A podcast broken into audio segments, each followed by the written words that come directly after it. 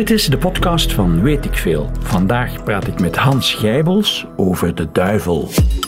Radio 1. Koen Villet. Weet ik veel? Weet ik Veel gaat vandaag over de duivel. We moeten daar eerlijk in zijn. En we hebben daar een theoloog voor uitgenodigd, Hans Gijbels. Goedemiddag. Goedemiddag. Meneer Gijbels, um, bestaat er zoiets als de theologie van de duivel? Er is daar heel wat over nagedacht, ja. Er zijn daar al ganse bibliotheken over volgeschreven en bij ons in Europa natuurlijk is het wat weggedemsterd. Maar het is nog brandend actueel in de rest van de wereld. Kijk naar Afrika, Latijns-Amerika en zo. Het geloof in de duivel. Ja, inderdaad. het is bij ons wel weggedemsterd, zegt u. Um, misschien is dat goed voor de duidelijkheid. Persoonlijk, ik geloof niet in het bestaande duivel. Hoe zit dat met u? Wel, ik geloof niet in de duivel als zo'n wezentje met horentjes en noem maar op, hè, zoals we hem traditioneel voorstellen. De duivel is een manier waarop we in onze cultuur omgaan om, om, om met het kwade om te gaan, om over het ja, kwade te kunnen spreken. Ja, ja, en heel complexe wacht, dingen. want u, bent, ik begrijp wat u wil. U, u, gaat richting metafoor nu, hè? De duivel als meer. Ja. Ja, ja, Maar in hoeverre is het een geloofspunt? Als goede katholiek of als goede christenen moet je, moet je geloof, geloof je in een persoonlijke God. Ik, ik heb ooit, ik denk met Torres, met, met Rick Torres in de studio een gesprek uh, gevoerd over engelen. En hij zei toen, ja, het bestaan van engelen is eigenlijk wel een geloofspunt, meneer Filet. Het bestaan van, van personen, hè? engelen als persoon, is, is, een, is een geloofspunt. Als je katholiek, als je christen bent, geloof je in engelen. Hoe zit dat met de duivel? Ja, maar ook daar zien we evolutie. De, de, nee, de nuances. Is een ah, voilà, is een belangrijk geloofspunt. Beste luisteraar, als u zichzelf uh, beschouwt als katholiek of als christen, dan uh, behoort de duivel tot uw geloof. Het bestaan van een, van een persoonlijke duivel, niet van een metaforische, overdrachtelijke duivel. U wou dat nog wel wat nuanceren, dat gaan we straks zeker doen. Maar Hans Schijbels, zullen we eens beginnen met met de Bijbel, het Oude en het Nieuwe Testament, en wat daar dan in staat over die duivel. Want ik moet bekennen, ik ken hem vooral van, van de Lucifer van Vondel. dat ja, toneelstuk dat Vondel geschreven heeft over de, de engelen die in opstand komen. Maar in hoeverre is dat bijbels? Wel, dat is het dus. Hè. Die duivel heeft een hele geschiedenis. Je zei het daarnet in het Oude Testament. Ja, in het eerste hoofdstuk is er al sprake van de duivel. Enfin, het tweede hoofdstuk eigenlijk. Hè? Het verhaal over Adam en Eva. Ja. Eigenlijk staat daar niet de duivel, eigenlijk gaat het daar over een slang. Ja. Adam en Eva hè, worden verleid. Ah, e- Eva wordt verleid door de appel, Adam bijt. Eh, het is een slang die hen daartoe de opdracht heeft gegeven. En voilà, in de loop der tijden wordt dat de duivel. Dat is één voorstelling, zie je. Zo zijn er nog vele in de Bijbel. Het laatste boek van de Bijbel gaat ook over de duivel. Het is te zeggen, het gaat over het einde der tijden. Het maar laatste. de duivel, dat is de apocalyps. Hè? De, de openbaring, ja, de openbaring der openbaring. Ja, ja, ja, ja, ja, Of de apocalyps, zo is het ook heel erg gekend. Ja, en uh, ja, daar heeft die Bijbel niet één kop zoals die slang, maar zeven. En is dat de zevenkoppige draak die een eindstrijd voert, een absolute eindstrijd voert eh, tegen het goede, tegen God en de engelen, zie je. Maar daarmee zitten we dus al heel aardig in de buurt van wat ik in het begin zei. Mensen die proberen een, een verhaal te vinden, een taal te zoeken ja. voor wat zich afspeelt in dit leven. De strijd, en finaal, de strijd tussen goed en kwaad. Ja, ja. En finaal, pardon, finaal gaat dat over een eindstrijd tussen goed en kwaad. Dat is trouwens een recept dat tot op de dag van vandaag herschreven wordt in zoveel science fiction films. Ja, ja, ja, Waar ging The Lord of the Rings over? Dat was niet meer of niet minder dan de Bijbel herschreven. En zoveel andere verhalen van volkeren, hè, zie je. En die duivel past daar perfect in. Ja. Ik ga terug even naar, naar, naar Vondel en Lucifer, en wat ik mij daarvan herinner. Dus in, in, eh, Lucifer is een engel. Ik denk zelfs dat hij een aartsengel is, in de hiërarchie van de engelen heel erg hoog staat, die zich tegen, ik, ja, ik, ik, twijfel ook hoor, ik weet het niet precies meer. Ik weet het ook niet precies. Nee, en die zich dan keert tegen God, en dan als de gevallen engel is, is, is een duivel. Is dat uh, uh, literatuur of staat, is, staat het zo ook in de Bijbel? Eigenlijk? Wel, Vondel baseert zich op hele oude literatuur, al vrij vroeg ontstaan verhalen die ook niet in de Bijbel staan. Hè? Ah, nee. Maar waar komen Ja. mensen beginnen dan na te denken over, ja, die duivel die duikt daar op. Eh, wie is dat dan precies? Hè? En dan Maar- maar- ontstaan die verhalen. Ja, maar, du- maar dus als, als we de logica van Vondel volgen, moeten we om over de duivel te praten eerst over engelen praten. Wie zijn, wie zijn die engelen Ah, ja, en zijn dus- dat schepselen? en, dus daarover gaan dan die oude verhalen van kijk, God heeft op een bepaald moment eh, dus engelen geschapen. Hè? Het zijn allemaal schepselen. Hè? En dan besluit hij om de mens te scheppen. En de mens is een wezen met een vrije wil en staat boven de engelen. En dan zijn er enkele engelen die dat niet zien zitten. Met de heerschappij van God kunnen ze leven, maar dat daar plots nog een hoop schepselen bij komen die boven hen staan. En dan zijn er een deel die daar dus niet mee kunnen leven. En dus die worden opstandig tegenover God. En dan worden die dus ja, letterlijk en figuurlijk, dat zien we bij onze Vlaamse primitieven, hè, uit de hemel gekeerd door de engelen die trouw gebleven zijn aan God onder invloed van Michael. En dat is dan wel een aartsengel. Ja, ja, ja, ja. En zo, ja, dus duivels zijn in feite gevallen engelen die in opstand gekomen zijn tegen God. Ja, maar is dat bijbels? In het scheppingsverhaal wordt, wordt de mens geschapen. In het verhaal, zoals u het nu vertelt, heeft God ook de engelen geschapen. Maar staat dat in, in Genesis? Of, waar- Nee, waar dat is vandaan? allemaal. Kijk, de Bijbel beantwoordt vele vragen, maar de Bijbel opent nog veel meer vragen. En mensen doorheen de tijden willen natuurlijk onderzoeken van, ja, maar hoe zit het daar dan precies mee, hè, waar de Bijbel niet rechtstreeks een antwoord op geeft. En dus ja, ontstaan al die verhalen. Ja, ja, ja. ja. Pas op, daar zitten ook vaak zeer diep liggende theologische discussies aan de basis. Want bijvoorbeeld, ja, het kwade. Er zijn tradities in de wereld hè, die stellen van eh, er is goed en kwaad. Ja. Oké, er is goed en kwaad. In het christendom heeft men daar problemen mee. Want als er goed en kwaad is, heeft God zware concurrentie. Maar dat kan niet, want God staat aan de top. Ja, maar heeft God dan goed en kwaad geschapen? Want En- en ze gebeuren allebei. Ja. En zie je? Ja, heeft God het, het, het kwade en de, de gewild? Dat is dan...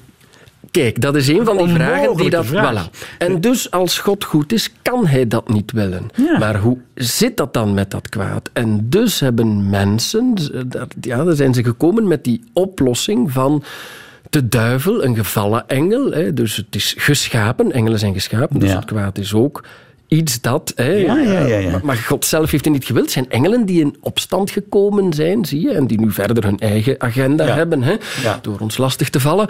Dus Ja. zie je, vaak gaan daar vaak zware theologische vragen achter schuilen. Ja, ja. En zoals u het nu vertelt, ik denk de, de, de, christelijke leer is, God staat bovenaan en heeft eventueel, het is lastig om, om, om, om te geloven en te verklaren, maar heeft het kwade geschapen. Ik kan mij ook een theologie eh, indenken waarin goed en kwaad evenwaardig zijn aan elkaar. En dat die, die, de, de, de God van het, van het goede een strijd voert met de God van het kwade, zijn, zijnde de duivel. Wel, er zijn zo religies. Hè? Nu even iets rechtzetten. Ja, God het- heeft het kwade niet geschapen. Dat zou in tegenstrijd zijn met zijn natuur. Ja, ja, maar goed. Maar dingen die hij geschapen heeft, maar die dus net zoals wij kunnen beslissen met alle mogelijkheden en talenten die ons gegeven zijn om daar goed of kwaad mee te doen, zo zijn er volgens die oude verhalen dus ook engelen geweest ja, die daar dus slecht mee aan de gang gegaan zijn met hun talenten. Ah, ja, dus God heeft niet die duivels geschapen, hij heeft engelen geschapen die achteraf... Voilà, die afvallig geworden zijn. Maar, Voilà. maar meneer Gijbels, u heeft net gezegd dat enkel de mens een vrije wil heeft. Dus die engelen hebben geen vrije wil. Dus ze zijn niet uit vrije wil duivels geworden. Wel, dat is natuurlijk een andere vraag. Inderdaad. Mensen lief, theologie op hoog niveau. Nee. En daarvoor zijn dan weer andere ezelsbruggetjes in het leven geroepen. Ja. Maar ik vermoed dat dat ons een beetje te ver zou Ja. leiden. ja, maar we komen inderdaad in een worsteling terecht. Ja, het blijft uiteindelijk... Kijk, het behoort tot de orde van het mysterie. En dat betekent het volgende. Ja. Nee, nee. Dat, klinkt bij mij al... Ja, nee, ik lach, En omdat ik begrijp, bij ja. mij klinkt van... De, we, geven, begrijp- we geven nee, het nee. op. We Een- geven nee, het op. Een mysterie we noemen is het een iets- mysterie. Nee, klaar. nee, nee. Een mysterie is iets veel, veel, iets veel meer bijzonders dan dat. Een mysterie is iets ongelooflijk waardevols in ons leven, zoals liefde. Wij kunnen dat niet ten voeten uit verklaren. We kunnen er wel een heleboel zinnige dingen over zeggen. Ja.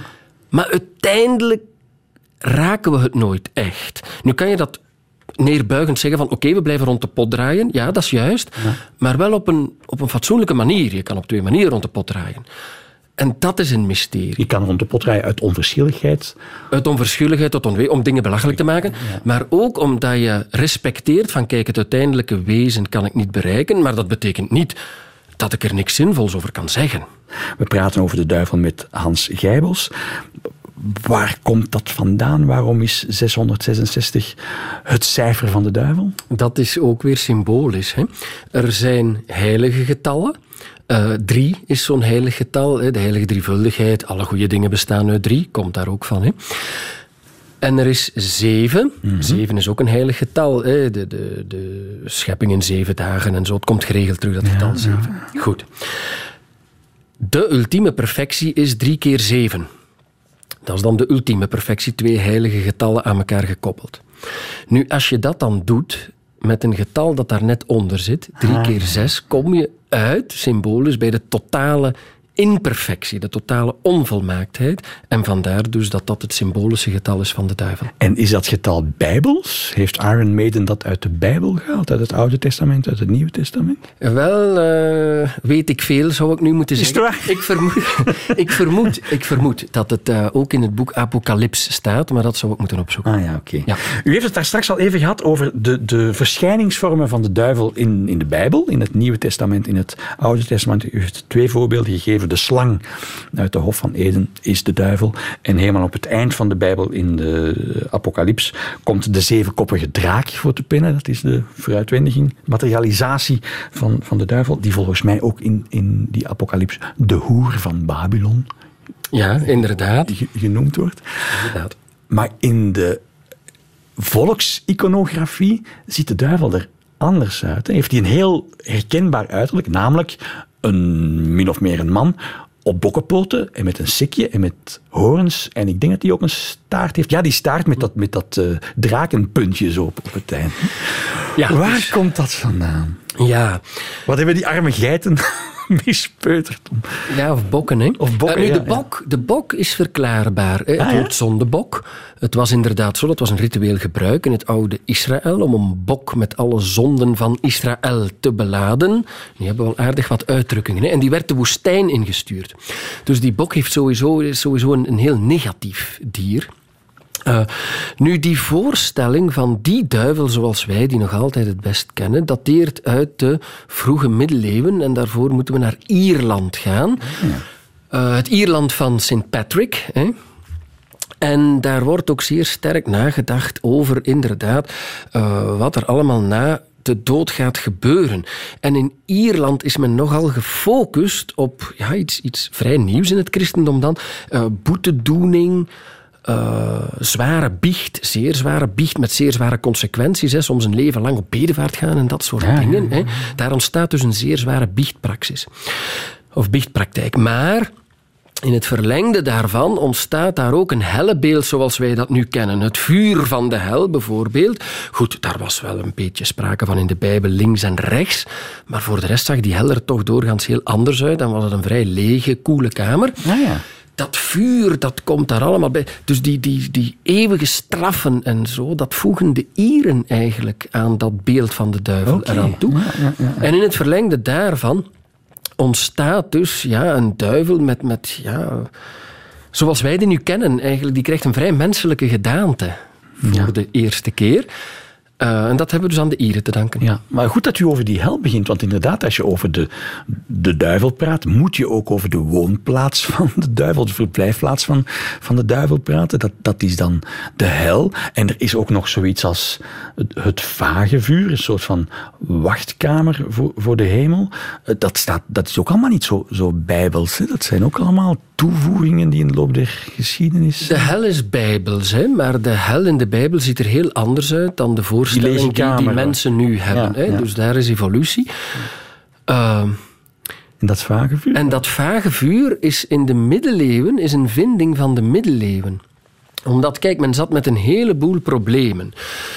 Stel nu, je hebt een kind. Vroeger, dat was heel belangrijk. De erfzonde is een heel belangrijk gegeven in het christendom geweest. Het doopsel veegt die erfzonde uit. Dus je wordt sowieso als een zondig wezen of met alle mogelijkheden tot zonde geboren. Die doop, die veegt dat uit. En dus goed, je kan dan achteraf nog zondigen, maar dan kan je ook biechten, hè, als je tenminste berouwvol bent. En dus zie je, goed, maar wanneer je daar zit met kinderen die net na de geboorte en voor het doopsel sterven, Ja. ja, je kan die toch niet in die hel die inmiddels zeer zwaar geworden was, hè, met al dat vuur en die straffen. Hè. Het strafste is bij Dante natuurlijk. Daar is de hel ja, hallucinant. Hè. Met zeven kringen. Eh, negen kringen. negen kringen, juist. Ja, ja, negen kringen. Ja, ja. Dus, en, en hoe dieper je gaat, hoe gruwelijker het wordt. hè? Ja, ja, ja. Dus die man wist alles over de hel. Je had hem beter gevraagd natuurlijk. Hè? We hebben nog geprobeerd, maar hij nam zijn telefoon niet op. Nu, ja, dus dat vage vuur biedt dan een oplossing Ja. voor al dat soort zaken van mensen die, ja, je kan die daarvoor toch niet in de hel gooien, zie je? En daarvoor ontstond, heeft men eigenlijk, hebben theologen het vage vuur in het leven geroepen. Ja, de- de- nog even naar die hel van Dante, want de, de hel, zo spontaan denk ik inderdaad aan vuur en eeuwig branden en, en pek en zwavel. Maar bij Dante zit Lucifer in, in, in het hart van de hel, gevangen in ijs, Ja, inderdaad. om Ja. maar te zeggen dat de beeldspraak alle kanten en alle richtingen uit kan gaan. Ja, inderdaad. Kijk, die hel, of dat het nu vuur is of ijs. eh, Als het maar erg is. ja, als het maar erg is, als het maar heel erg pijn doet. eh, Men weet het natuurlijk niet precies. Hè, en dat geeft natuurlijk veel kansen aan de fantasie. En die heeft Tante natuurlijk ten volle benut. Er is een eh, mailtje binnengekomen van Noël van Haver, Hans Schijbels, over de duivel, meer bepaald over het getal 666. Hij zegt ehm, dat 666 zou verwijzen naar keizer Nero en de vervolging van de christenen, maar hij geeft niet aan wat, wat zijn argumenten zijn. Zegt jou dat iets? Eh, ja, maar ik hecht daar weinig waarde aan. Kijk, aan de ene kant, dus je hebt die apocalyps. We gaan weer naar dat laatste boek van de Bijbel. Ja. Daar is sprake van die zevenkoppige draak. Daar is sprake van, eh, ja, die wordt dan ook de hoer van Babylon genoemd. En daarvan zijn we wel vrij zeker dat dat een, een, een, een, een geheimtaal is voor Rome omdat in Rome op dat ogenblik werden christenen vervolgd. Oké, na keizer, na, ja, onder keizer Nero grijpen de eerste vervolgingen plaats, hè, het jaar 64. Ja. Nu is er ook een theorie die stelt dat dat getal 666 zou verwijzen naar Nero, maar daar hecht ik minder waarde aan. Hoe komen ze daarbij? Ja, kijk, je kan, achter, je kan aan elke letter een getalwaarde hechten. Hè. De A is de eerste letter van het alfabet, getal Ja, 1. ja, de B is 2, de C is 3. Goed? Ja. En zo kan je dan, mits heel wat eh, wiskundig vakmanschap, de naam Nero Ja, omrekenen. koppelen, omrekenen naar... Maar dan ben je niet meer gewoon aan het optellen of vermenigvuldigen, vermenigvuldigen in die theorie. Dan ben je met van alles bezig. En vandaar dat ik er dus weinig waarde aan hecht. Dan ben je het aan het laten ik sluit het niet helemaal uit, hè, Ja, maar ja. ik vind het... Zeg maar nog even naar, even naar die hoer van Babylon. Wat heeft Babylon mispeuterd? Wat hebben de Babyloniërs mispeuterd om geassocieerd te worden? Ja, dat is iets heel strafs. Hè. Eh, wanneer wij nu aan Joden en onheil denken, denken we aan de Holocaust. Maar voor de Holocaust hebben de Joden iets meegemaakt in hun geschiedenis dat, van een, dat een even grote impact op hun heeft gehad. Ah, ja, ja. Rond het jaar 500 wordt hun land volledig ingenomen door Babylon en alle mannen worden naar Babylon als slaven gedeporteerd. Dus zie je, wanneer zij spreken over Babylon Ja. in een Joodse context, dan spreken ze over dus het ultieme kwaad. Ja. Zie je? Het is de Eigenlijk hoer, de kan je dat van, vergelijken de met... van Auschwitz, als het Je ware. kan dat ver- ja, zo zo zou je dat eigenlijk kunnen vergelijken, ja. Ja. ja. Ik wil ook nog naar de hekserij. Eh, van de heksen werd gezegd dat ze een verbond sloten met de duivel. En zelfs een liefdesrelatie of een seksuele... Nou, liefde zal er wel niet aan te pas gekomen zijn. Seks wel. Een, Ja. ja. Het eigenlijke verbond met de duivel werd gesloten op een seksuele manier. Uh, ofwel was dat geslachtsgemeenschap, en dan ga ik even terug naar dat ijs. De piemel van de duivel zou van ijs zijn. Dat lezen we in getuigenissen. Uh, ofwel moesten ze de duivel kussen op zijn achterste. Mooi, ja. Dus al naar gelang van de verhalen en de tradities. Hè. Uh, ja, die hekserij is een heel bijzonder fenomeen. dat ontspringt pas echt omstreeks de jaren 1500, wanneer er twee geleerden zijn die een boek schrijven, De Heksenhamer. En zoals het woord het zelf zegt, heeft hij inderdaad fel gehamerd op heksen. Daarvoor bestond dat fenomeen. Weinige mensen namen dat eigenlijk ernstig. Maar na dat boek, en dan gekoppeld waarschijnlijk aan een context van een heleboel oorlogen, epidemieën en zo. is dat verhaal van vrouwen die een pact sloten met de duivel, wat in geuren en kleuren in dat boek wordt verteld, en ook hoe je die heksen dan moet ondervragen om de waarheid en zo te weten te komen, dat neemt een enorme aanloop en die duurt ongeveer 300 jaar. En nu iets heel eigenaardigs. Iets wat, iets wat haast onbegrijpelijk is. Uh, heksenvervolging, heksenverbranding, dat koppelen wij aan de tussen aanhalingstekens duistere middeleeuwen. Maar het hoogtepunt is de jaren 1700. Hè. Ver na de middeleeuwen. Hè? Ja, En zelfs in Limburg is er in de 18e eeuw nog een heks verbrand. Hè. Zie je? Trouwens, de mensen die van Brabant zijn, het oude Brabant, hè, dus, dus ook de provincie Antwerpen, die hadden daar minder last van. Uh, de Vlaanders en Limburg hadden daar veel meer last van. En hoe is dat te verklaren? Dat is te verklaren door de Universiteit van Leuven. Zegt de, zegt de hoogleraar van de universiteit. Nee. Argumenten, argumenten. De rechters, de rechters in dat oude hertogdom Brabant, die waren allemaal opgeleid aan de universiteit. Ja, het was de enige van de Nederlanden. Hè? Ja. Enfin, bij ons toch. Dus die werden allemaal wetens, wetenschappelijker opgeleid in de rechten. Het is niet dat u wil zeggen dat de Universiteit van Gent ook in de middeleeuwen. Uh, die bestond toen nog niet. Hè? Die bestond toen nog niet. Dus zie je, ja. de anderen hadden allemaal rechters die niet opgeleid worden, de gebieden rond dat, uh, rond, dat oude hertogdom. En vandaar dus dat dat heksengeloof en, en, en die strijd daartegen veel feller was. Zeg maar, Hans Schijvers, als ik nu even advocaat van de duivel, om, dat, om die uitdrukking te gebruiken, speel als het bestaan van de duivel als een, als een persoonlijke identiteit een geloofspunt is, zoals u daar straks gezegd heeft, in, in het eh, christelijke geloof, dan is het eigenlijk min of meer voor de hand liggend dat je ook gaat geloven dat er mensen zijn die een uh, verbond met die persoon, dat persoonlijke kwade sluiten. Het is, bijna een logisch gevolg, die, die hekserij. Ja, maar dat speelt zich dan toch niet af in het, in het fenomeen van de hekserij. Hè? Kijk, het fenomeen van de hekserij is voldoende bestudeerd. Om dat fenomeen te begrijpen, volstaat het om te kijken naar onze eigen geschiedenis tijdens de Tweede Wereldoorlog. Het was voldoende om naar de bezetter te gaan en te gaan influisteren van uh, ik denk dat die bij het verzet zit. Ja. Dat was voldoende om opgepakt te worden en soms zelfs nooit meer terug te komen. Zie je?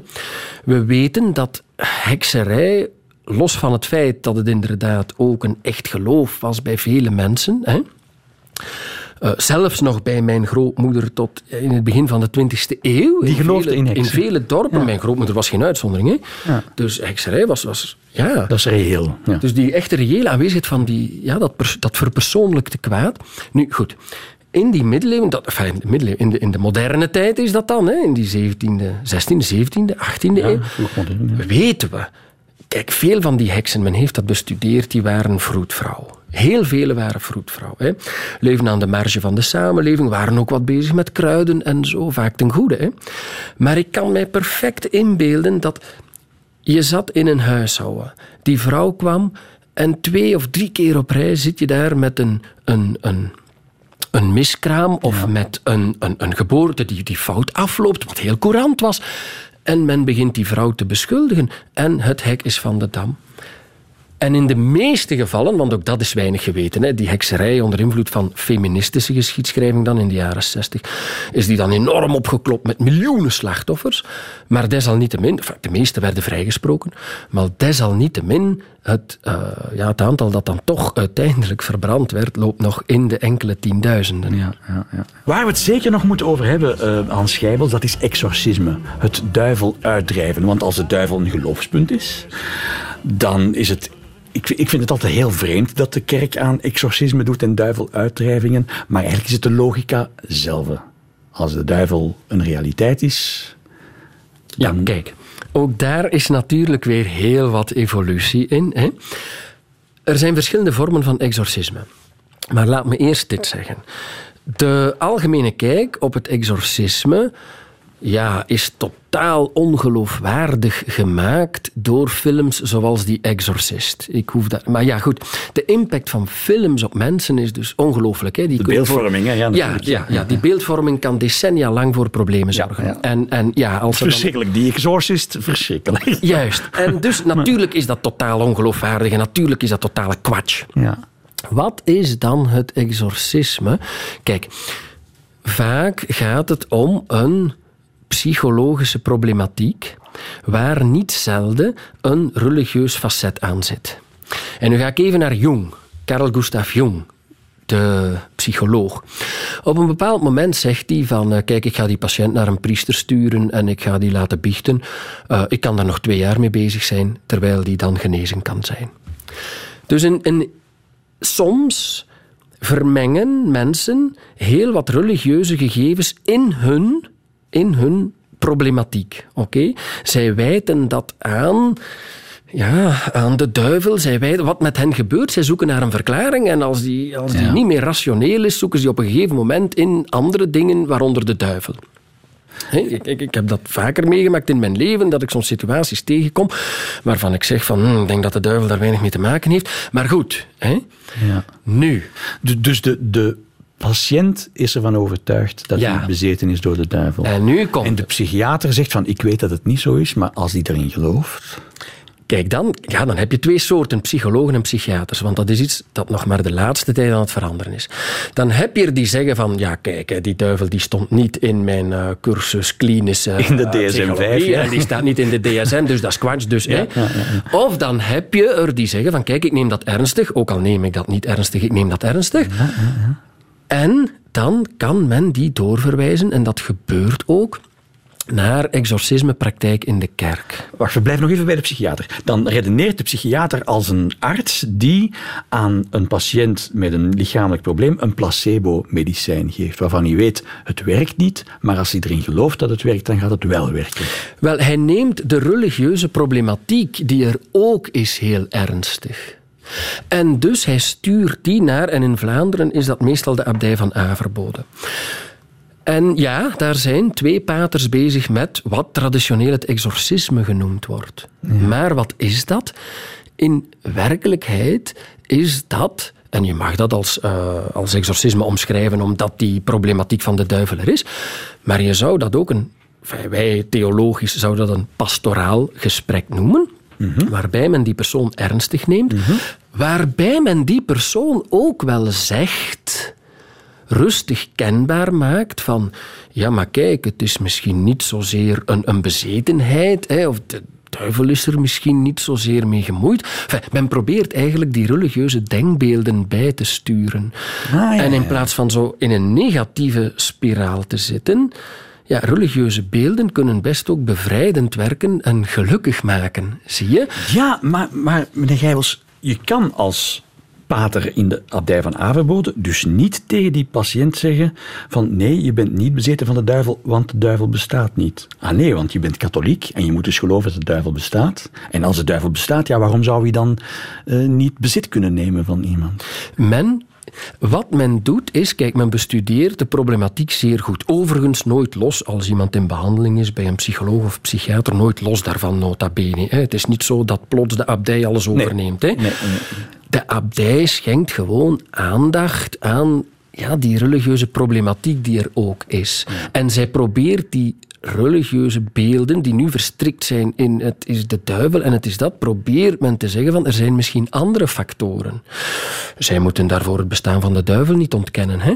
maar zij kunnen klaar en helder zien van kijk, vermoedelijk zijn er andere redenen. Ja. Ik heb dat ooit zelf eens meegemaakt. Ik was een getuige van een exorcisme.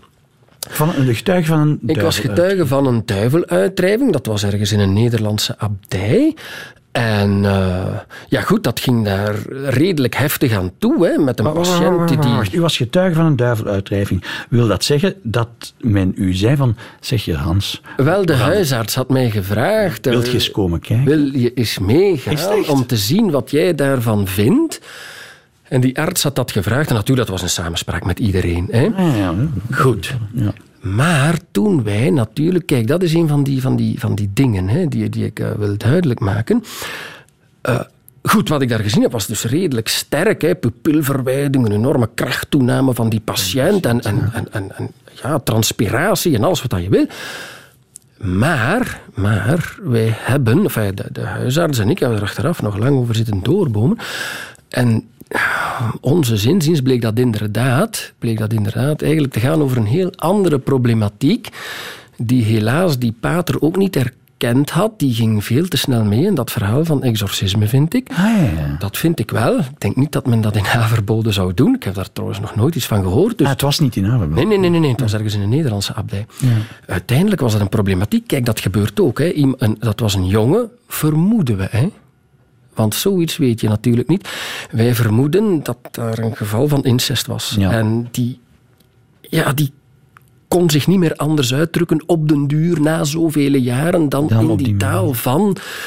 En uiteindelijk bood een exorcisme nog uitkomst en, en, en ze zijn dat gaan doen. En, en, En dan worden er een aantal rituelen uitgevoerd. Eh, ja, ja, op zo'n moment natuurlijk, als die pater daar dan in meegaat, ja, die besprenkelt dan met wijwater, die psalmen en zo. Nu, dat kan in de abdij van Haverbode ook. Men bidt dan met mensen. En za- zag u dan die patiënt tot rust komen? Ja, goed, na een drietal kwartier kwam die helemaal tot rust. Hè. En heeft hij daarna nooit meer zo'n aanval gehad? Wel, ik heb dat geval eigenlijk niet meer Nee, verder opgevolgd, dus ik ken die, die geschiedenis niet. Ik vermoed dat dat klein exorcisme was. Want een groot exorcisme, daarvoor moet je naar Vaticaanstad. Eh, nee, daarvoor voor een groot exorcisme, dat gebeurt in een, midden in een Eucharistieviering. En daarvoor moet een exorcist, iemand wordt daar speciaal toe aangeduid. Dus niet iedereen, niet elke priester is een exorcist. Dus die eh, moet dan toestemming vragen aan, het, aan zijn bisschop om zo'n exorcisme te mogen uitvoeren. Ik weet niet of dat, dat de laatste 100, misschien 150 jaar in Vlaanderen nog gebeurd is. Ik heb er in elk geval geen enkele weet van. En in Vaticaanstad. Vorig, vorig jaar is Gabriele Amort overleden. Eh, ik had nog nooit van die naam gehoord, maar dat was naar het de officiële exorcist van, Ja. van het Vaticaan. Ja, en die man die deed dat dus. Hè? De grote Ja.